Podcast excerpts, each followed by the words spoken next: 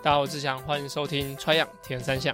讲起来有点沉重，但是呢，还是希望所有的运动赛会里面，就是大家人员都是可以安安全全、平平安安的完成比赛。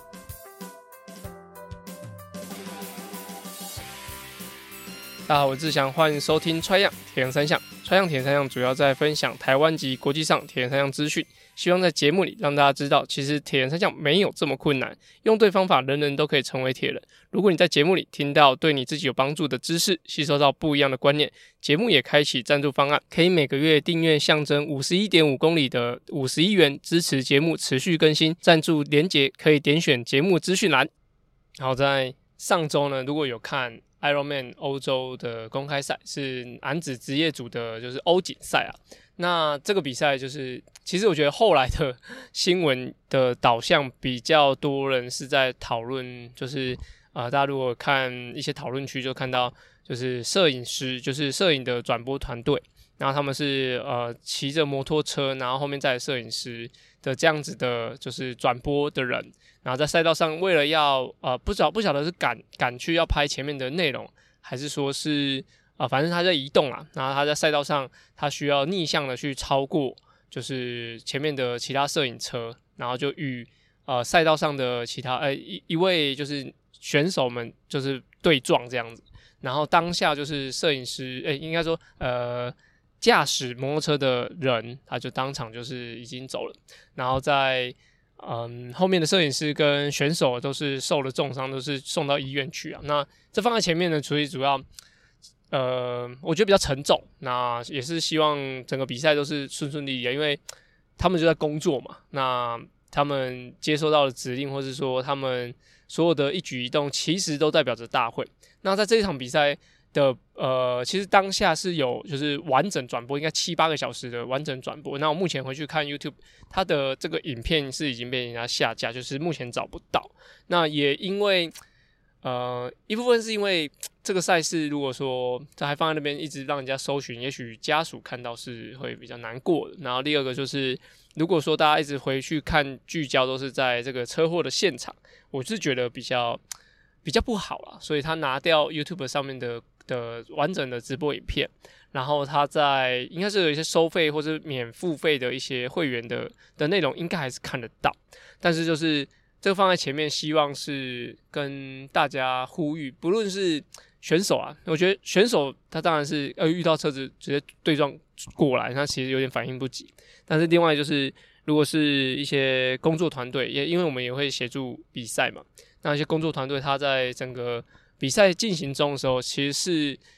有，就算你有任务在身，就算有再急的事情，其实安全还是第一，就跟救生员一样，就是救生员你要救人，就是第一件事就要先自保嘛。那任何的在赛道上的移动，其实你就是比赛中的一份子。那如果是不注意的话，其实这种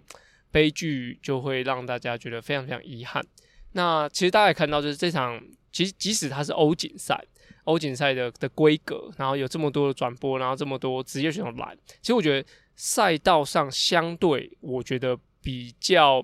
就是跟台湾的赛道比起来，我觉得差蛮多的。对，虽然台湾也是有一些赛道，比如说爱河啊，或是说呃梅花湖这赛道是比较拥挤，但是如果对于就是二二六的赛事有有大概三千人的比赛来说，其实那个大家看到的画面中的的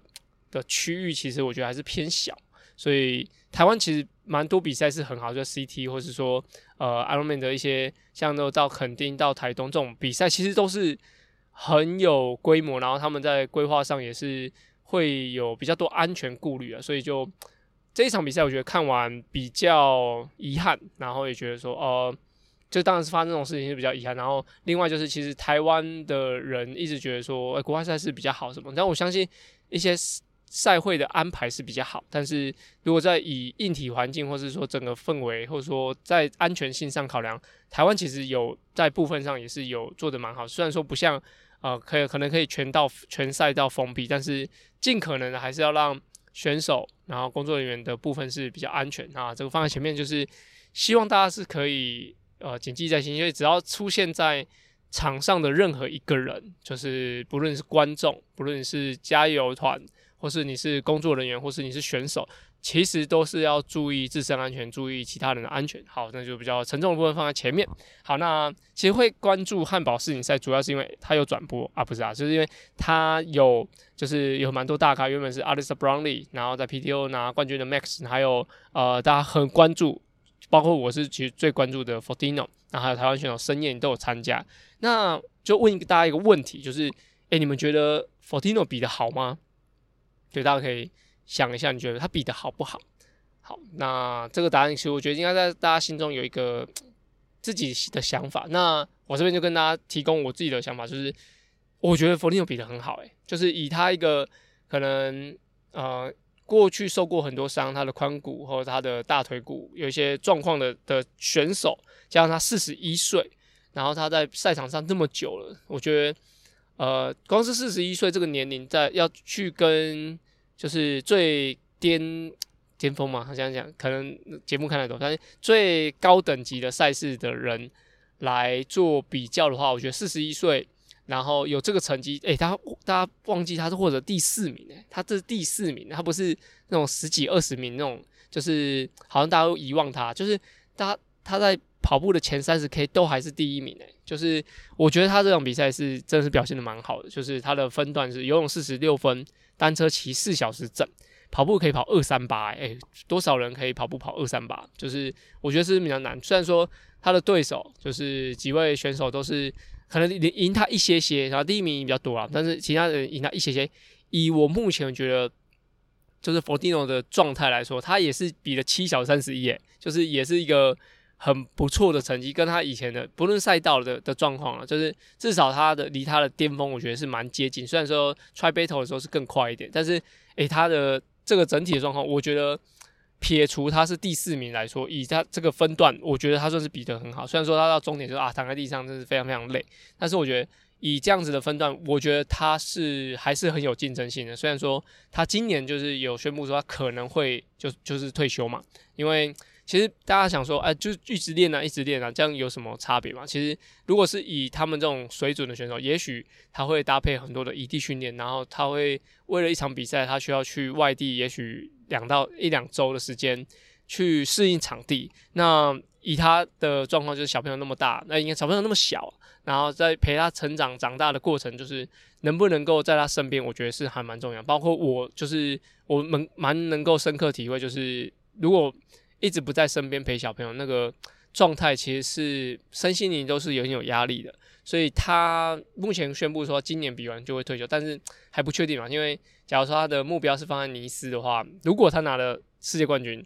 也许还会多多一年，或者说哎，就是在急流勇退嘛，就是在最巅峰的时候选择离开，我觉得也是很好的选择。所以他，我目前觉得 Fortino 这个成绩真的是很赞，就是大家不要觉得说啊，他已经。回不去他最巅峰的时候，其实他现在的状况，我我相信是跟他当时是差不多，只是说其他选手还是有在进步，所以在名次上，我觉得相较是没有那么的亮眼。在第四名，大家听来以 Fortino 那个名字出来，就是一定要第一名这样，所以我我觉得应该要给他一个很大的鼓励跟尊重，对，就是他的这样子成绩，其实真的很屌啊，就是。大家不要去觉得说他必须要去过终点，要摆出他那个胜利的姿势才叫做就是回来了。我觉得他现在这样状态已经是很好，所以可以再观察他后续的一些比赛。而且他在汉堡这个就是德国的地方，对他来说应该是一个很有压力的。对，因为就像呃他之前在 Challenge Roth 他的比赛的整个一举一动都是很多人在关注他。那汉堡就是他的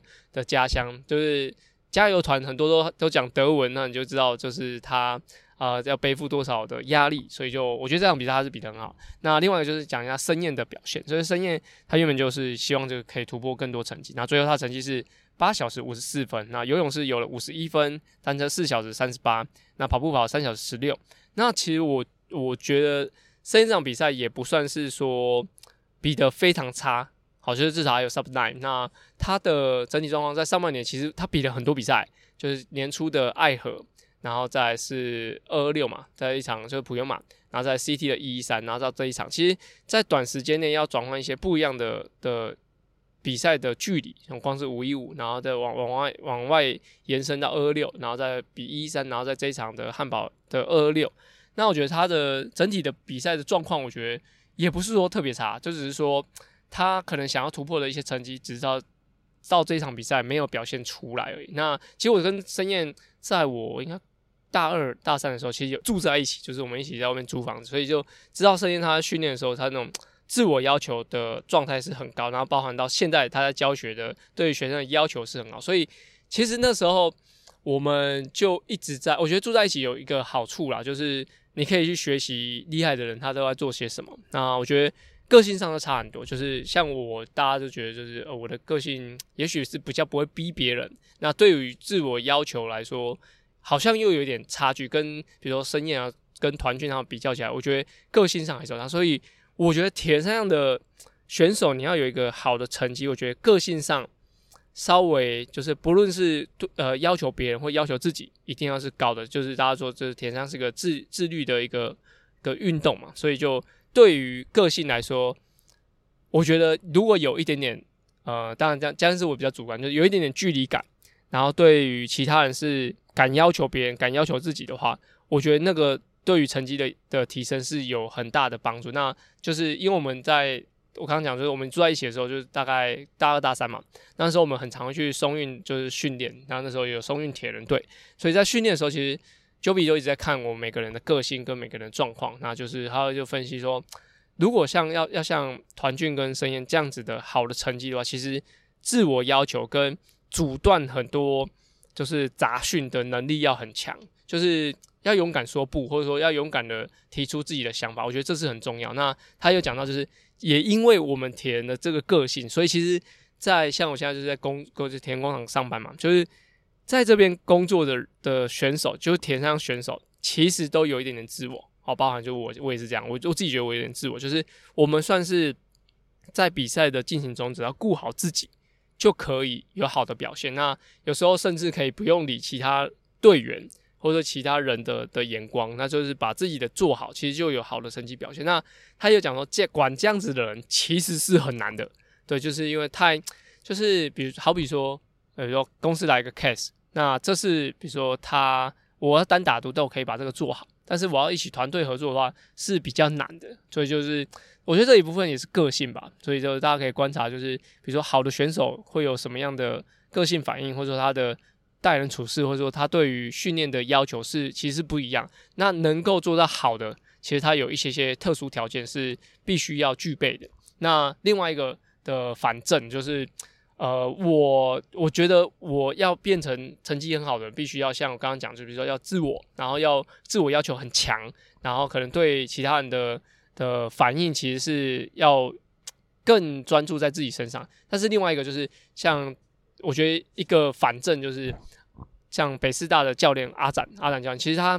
对待对待其他人，也许啊，也许我我看到的部分是不是那么的严厉，但是他。对自我的要求是很高，然后他在某些时候必须要做取舍的时候，他会做出比较呃，可能为大家为大家比较呃，对大家着想的一些选择。所以我觉得在个性上，就是在选手训练跟个性上，我觉得还是有一点点不一样。但是自律，还有说就是呃，减去一些不必要的一些。社交或者说减去一些应酬，我觉得对于成绩表现来说还是有蛮大的影响。但是这就提出来给大家去思考，就是什么样个性的人适合做什么样运动项目。那就是我觉得对于田三项来说还蛮重要的。但我觉得这个也同时也对应到长跑跟游泳选手上面。对，这两就是长跑、游泳选手跟田三项，我觉得是相较顾好自己就可以有好成绩的。的项目，但是自行车就不是哦。自行车如果是呃公路赛的选手，他们必须要更多的是团队，然后有更多的配合。就是你一个人独干，除非你都是就是就是要比个人计时赛啊，不然的话，其实呃你要任何的比赛都还是需要有有人去 cover。就算你的能力再强，但其实有团队的力量可以把你搞掉，还是有不一样的效果。所以游泳，游泳游更有更尤其是游泳，游泳就是分水道，然后你自己能力好就可以有好的表现。然后跑步的话，跑步可能还有点战术，就是你同样单位的人，也许是比如说全运会啊，特别是比较强的人，那大家可以让一个人去取得好的成绩，这样子的。那铁三也是在长距离的部分，还是要有比较多的个人的主呃那种英雄主义的感觉会比较多。那讲到就是个个性的部分，就是要跟大家推荐哎，现在不是要卖东西啊，推荐就是 Netflix 有个影集叫做 Blood 呃 Blue Luck 那就是蓝色监狱。那这个我觉得特特别有趣，就是这是最近在功率课程的时候会跟大家介绍的，就是他是在讲一个日本在讲他们的足球环境，就是刚刚讲到，就是我刚刚讲铁人的话就是比较个人嘛，但是日本大家知道就是团队，然后团体，然后呃组织性的，但是这个 Blue Lock 它的内容就在讲说。日本的日本的教育跟日本的文化，其实如果你要在放在足球上面，是不不能够拿下世界冠军的。就是就是他说足球的部分，他需要有一个很自私的攻击手。对，就是诶，这个对于日本来说，文化就是很冲突。就是他说必须要产生一个很自私的攻击手，就是就算是你的队友在你旁边，然后你有他有很好的的攻击的机会。但是你在那个当下，就在十二码内的时候，你有好的攻击点，你还是要自私一点，把球踢进去。那这样子的，呃，这个影集就在告诉，就是日本的人讲说，就是如果你们要像这样子打团体的战术，然后就是要以队队友为重，然后用团队，然后牺牲自己的情况，其实，在长的时间你都还是不能拿下世界冠军的。那他就举了很多例子，反正说梅西啊、和 C 罗或者一些球王贝里，他们讲的一些内容都是讲述要自私一点。然后我觉得这就是对于日本的文化是一个很大很大的冲突，超级大的冲突。就是呃，他这样子引集出来，尤其是讲在日本的足球上面，就是特别就是他们好像进到八强而已吧，就是后面都拿不到，就是更更进一步的成绩。虽然说他们有在进步，但是好像就会止步于此。那这样子的。的内容出来，就是告诉大家要自私一点，这样的内容出来，我觉得是蛮有趣。那他们有讲到说，为什么有些项目是可以拿出拿到世界冠军，就像说呃棒球，他们在世界棒球经典赛，他们拿下世界冠军，是因为呃运动方式不同，就运动的回合制不同，就是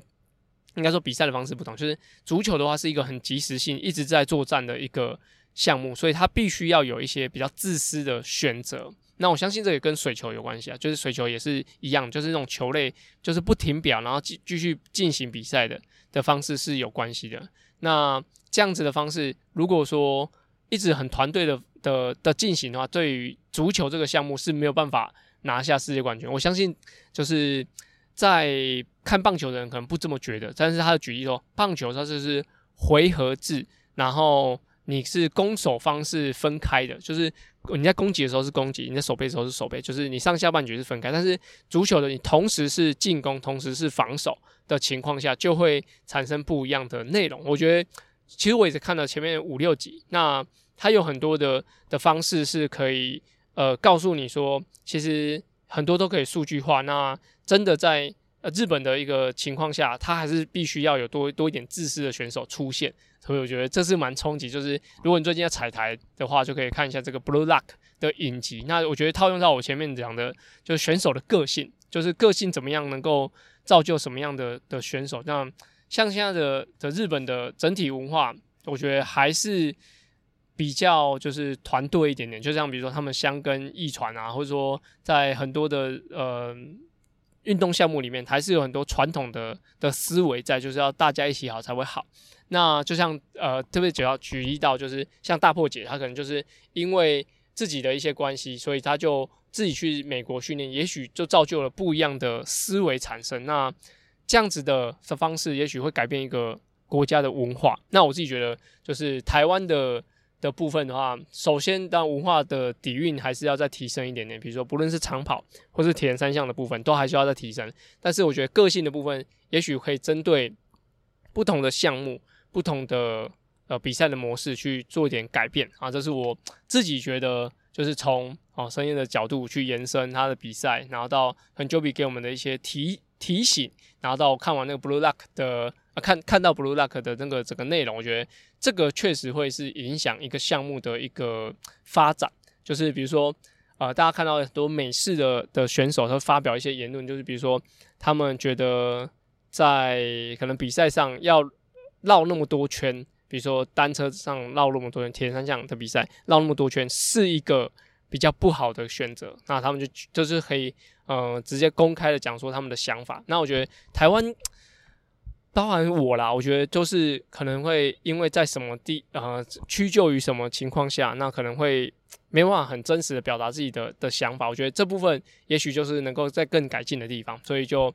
蛮讲了蛮蛮长一段，就是我觉得大家的思维是可以从呃大家想要表现表现上想要改变，必须要从思维下去着手，我觉得就会有不一样的想法。那欢迎大家跟我一起互动，去了解这样子的内容。好，那就是以上是我觉得呃。绕了蛮大一圈，就在讲一些我觉得填上个性的部分。好，那另外一个就是在上周节目也讲到，就是陈泰在本周呢，他会去参加菲律宾的二二六的比赛。那这一场很特别，就是他是七十点三跟二二六一起举办。那在这一场比赛呢，大家听到菲律宾就产生一个字，就是热啊，就是在前面。团团俊去参加就是菲律宾比赛的时候，他也知道就是非常热的这个情况。然后在这一场，就是陈泰要去参加，已经到六月了，就是六月的的菲律宾应该是更恐怖。那官方的数据哦，在赛前他讲说水温约二十八度，好约，好，所以相信这已经是比较保守。那气温约三十八度，好，所以是差了十度。那 在前面的。几个就是比赛来说，这个温度绝对是这个是超级保守的，就是一定是更高而已。所以就对于陈泰来说是一个蛮大的挑战。他这一场是希望可以拿到就是世锦赛资格。这一场他拿到应该是去尼斯啊，尼斯尼斯的事情呢，就是刚刚前面最前面讲到 Frodeno 也要参加的那场比赛。那以这场比赛，我帮他做一个分析啊，我自己分析我没跟他讲，他应该自己有看过，就是他在二零二二年有举办过一次。那第一名哦，这场是没有职业组，就是二零二二年那年那年是没有职业组，是九小时五十二分，是一个菲律宾籍，应该是捷克的选手。那如果有错的话，麻烦大家跟我指正。那这一场比赛，他就是应该也是因为疫情解封后的第一场比赛，所以国外的选手比较少，所以在二零二二年他的第一名哦，只有九二五而已，就是九小时二十五，呃，就跟着九小时五十二，九小时五十二，就是 sub eight sub sub ten 八分钟而已。所以对于一个就是 Ironman 的赛事来说，就假如说啊，刚刚讲的是没有职业组选手，但是分龄组的最佳成绩九小时五十二来说，我觉得就是偏慢，就是因为应该是因为天气的关系，所以就整体的速度并不是那么快。那在上一场，就是他二零二二年的的之前，就是反正因为疫情嘛，那在最近一次举办是二零一八年，那当年的第一名是八小时五十分，那游泳五十五分，单车四小时十五。那跑步三小时零三，那这时候是八小时五十分，所以其实也不算那一年有职业组的选手。那这一这一年二零一八年的第一名八小时五十分也不算是特别快。那以陈泰的成绩，就是账面上他最佳就是今年的普悠玛的二二六嘛，就是九小时十分。那我觉得保守一点，就是因为天气的关系，那他我觉得预估可以在九小时三十到九小时四十，就是稳定发挥的情况下，因为。毕竟要在高温，可能三十八、四十度的情况下要有表现的话，我觉得也是蛮难。但是以不要影响太多的情况，我觉得九小时三十到九小时四十的话，其实是是比较好。那这些啊、在之前呢，我有问到他目前耐热的情况怎么样，就是他说他在训练台的时候就不开不开冷气啊，然后在户外可能会比较中午的时间去去训练。那这样子的情况，我觉得他是有。自己注意到耐热的情况，还有一些补充的部分，我觉得他应该是有做好一些准备。但是毕竟台湾的环境跟到菲律宾的环境还是有差别，所以就希望他比赛可以顺利，那取得尼斯的这个资格。那如果是下周的话，我也会跟大家更新一下陈泰的一些表现表现的情况，大家也可以到就是 Ironman 的 Check 上面去追踪一下陈泰的表现。好，那这以上就是。啊、呃，主要节目的部分，接下来我们进入我们下一个单元，叫做。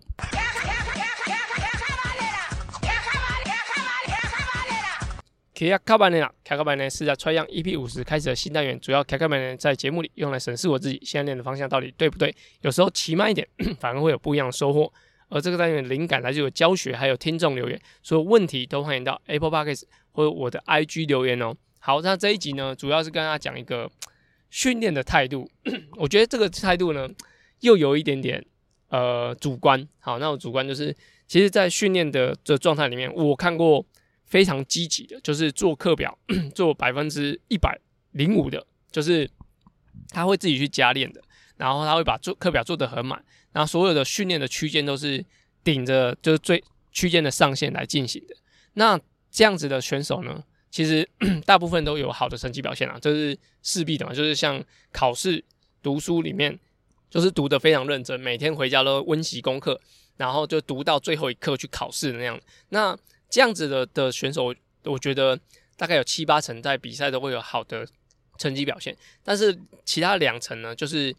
大大部分都是因为过度的积极，所以他的在其实训练的时候就已经把很多的耐心给给消耗掉，然后自己的专注度也已经在前面已经用完了。就是我觉得他有点不知道自己已经累过头了，就是他知道呃必须要很认真的要完成课表以外，还要在比课表要求的还要快。那这样子的情况其实是我觉得蛮常见的，尤其是刚接触训练的女生。女生会有这样子的情况，那也部分男生也会很积极的，可能他要追求数据派的的情况，会过度积极的的去完成这样比赛。那这样子的的选手有可能会变成，其实之前讲之前讲过，就是训练型选手。就训练型选手，他可能是训练上都有很好的表现，然后就是他比赛中可能已经前面已经专注度已经都用光了，然后比赛有一点点没办法呃那么投入的在比赛中，那我觉得是有点。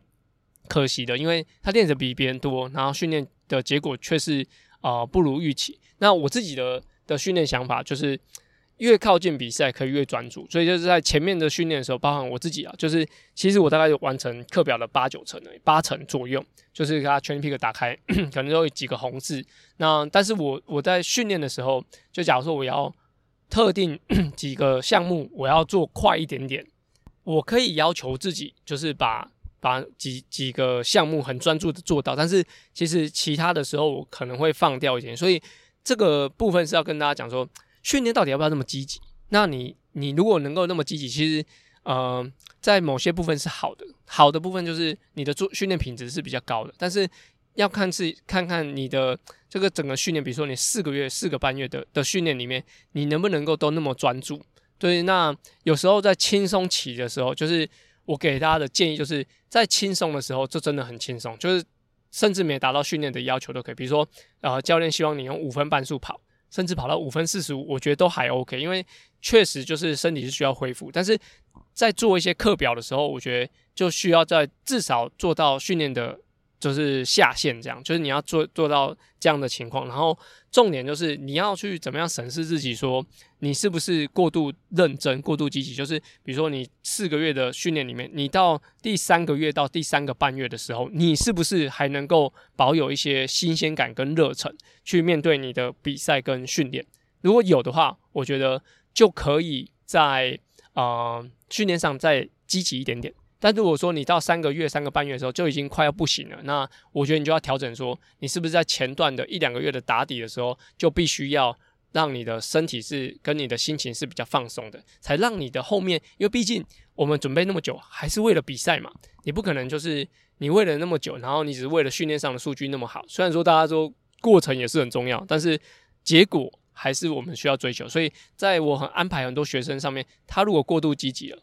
其实我就把课表下压一点点，然后让他呃自己偷练的时候刚好达到我要的位置，所以这就是需要去拿捏。那我觉得自己有一个主观意识，知道就自觉知道说自己是过度训练还是说过度积极的的人，其实就我觉得就是蛮好，就是你知道说用什么样的模式是对你来说是更适合的。所以就是跟大家分享，就有一点点笼统，就是呃要认真，但是又不能太积极。啊，要放松，但又不能太随便哦。这种感觉就是它是一个呃状态，我觉得那是一个状态，就是你是正在训练中，但是你要快的时候你可以快，然后你要放松的时候，你是确实有有达到放松效果。我觉得这样就是还蛮适合推荐给大家，作于对于一个比赛来说的准备的心态。这样好像叫大家要偷懒一点，好像也不是啊，就是让大家知道说，就是要怎么样的情况下可以让自己维持到比赛，然后有好的表现。我觉得这样是蛮重要的。就是我希望每个人都有这个心态，但是一定会有人过度积极或过度偷懒。好，那这部分我觉得就是可以请身边的友人啊，或者说自己的教练去帮你做一点协调。我觉得这个对于比赛最后的结果都会是比较好的。好，那就是我卡卡班的本集的的内容。那在上周呢，其实。是台中全运会的选拔。那如果你有听小葛的节目的话，铁腿的话，就是你会知道他就是讲全全运会选拔。那其实我是协助其中一个选手是子庆啊，那是因为他是 DVTT 就是业大那边介绍来的学生，那就是持续的呃配合，然后协助他训练这样。那很很荣幸啊，就是他在这次比赛就是获得第一名，那也特别讲到就是训练的部分也感谢我。那我觉得。于永龙言就是他是个很认真的选手。那如果如果你看他的身材呢，我觉得用 Bloomfield 来比喻，我觉得蛮恰当的。就是他是一个蛮短小精干的一个选手。那他的身材部分，反正就就像 Bloomfield，那能力上我觉得差不多。所以就是在我心中，我觉得他是一个认真，然后呃是一个蛮会去研究训练的内容，蛮会去想要了解研究啊、这些训练背景的一个选手。所以。他在接下来也会参加全国运动会的比赛。那中间呢，就又想他其实第二名的位置选到这个全呃台台中全运会的呃资格。那其实这第三名的选手他其实是未满十八岁。那其实又想自己在在粉砖上面，诶、应该说自己的脸书上面有想到说，为什么会有这个资格？就是比如说十八岁选手不可以，未满十八岁选手不可以参加全程。所以他的这个朋友他应该就是没办法参加。全运会的选拔，那特别跟大家讲一下，就是今年不是不管是今年还是就是过去的比赛，应该是接下来都会改成这样，就是一个单位最多就是派三个和一个性别啊，派三个选手。那这三个选手就是其中会包含两个是接力的，那这两个要比接力的人也可以去参加全程。那全程的就第第三位选手，他可以是接力的 b a c h。那他也可以是全程的选手，但是如果说第三位这个选手他是未满十八岁的话，他是不能参加全程的比赛，因为呃，对于十八岁以下的人，他参加全程的比赛，其实对于身体的负担是很大。虽然说台湾是没有特别在规定这个，有些赛事没有特别规定这个，但是对于你要准备五一五的这个赛事的距离。十八岁以下的人，他是对于身体负担是很大，所以其实我是很赞同这个这个规则，因为我们要保护一下我们年轻的选手。所以在又想讲到，就是为什么他的呃他的朋友选到是第三名，但是他没不能够去参加全运会，是因为他未满十八岁嘛。那另外，除非是前面两名的选手他的接力资格让出来给这个第三个人，然后他才可以去参加比赛。等于说，那这场比赛的选拔的第四名的选手就可以用，假如他符合。就是十八岁以上，他就可以用个人的名义参加这场比赛。但是接力的部分还是前面两个选手就是选到这样。那过程有点复杂。如果说大家有看到台中市的男生选拔的名单的话，大概可以知道，就会重新听一次我刚刚讲的内容。就是反正就是未满十八岁，他是不能参加个人。但是因为前面卡了接力的名额，所以他的第三名的选手必须就是他没有比赛可以比了，然后等于就变成替补给第四名的选手，让他上来比个人的。比赛，然后第啊、第四名这个选手，他又可以应该是当做接力的候补，应该是这样子，所以就这是啊、他在粉呃应该自己的脸书上面写到的一些内容。那最近呢，其实我多协助了两个就精英的选手，就是一个是我们田队的四名啊，那另外一个是一个青少年选手。那主要他们就是有一些全国运动会的一些准备。那其实我觉得。协助这些精英选手是有一点压力的，就前面我协助威凯嘛，他刚刚讲到子庆，那其实协助他们训练，他们问的问题都蛮刁钻的，然后当但是他们的训练来说，就是完成度很高，所以他们问的问题又会很刁钻，就是他们会说为什么要练这个？那我练这个能跟其他的选手比较起来有什么样的差别，或是之类的？我觉得这个部分就是协助精英选手其实压力比较大，但是成就感比较高，有点。高风险的投资啊，就是你要必须要付出比较多的时间，然后但是它的呃过程的，就是你要更提升自己的能力，就是包含比如说现在有一些要准备 Kona 或者准备尼斯的这些选手，其实他们对于自己的要求是高的，所以我假如说我在比赛或训练的时候，其实让他们达到他们的呃想要达到的部分的话，其实是很有成就感，但是在面对到他们的训练的时候。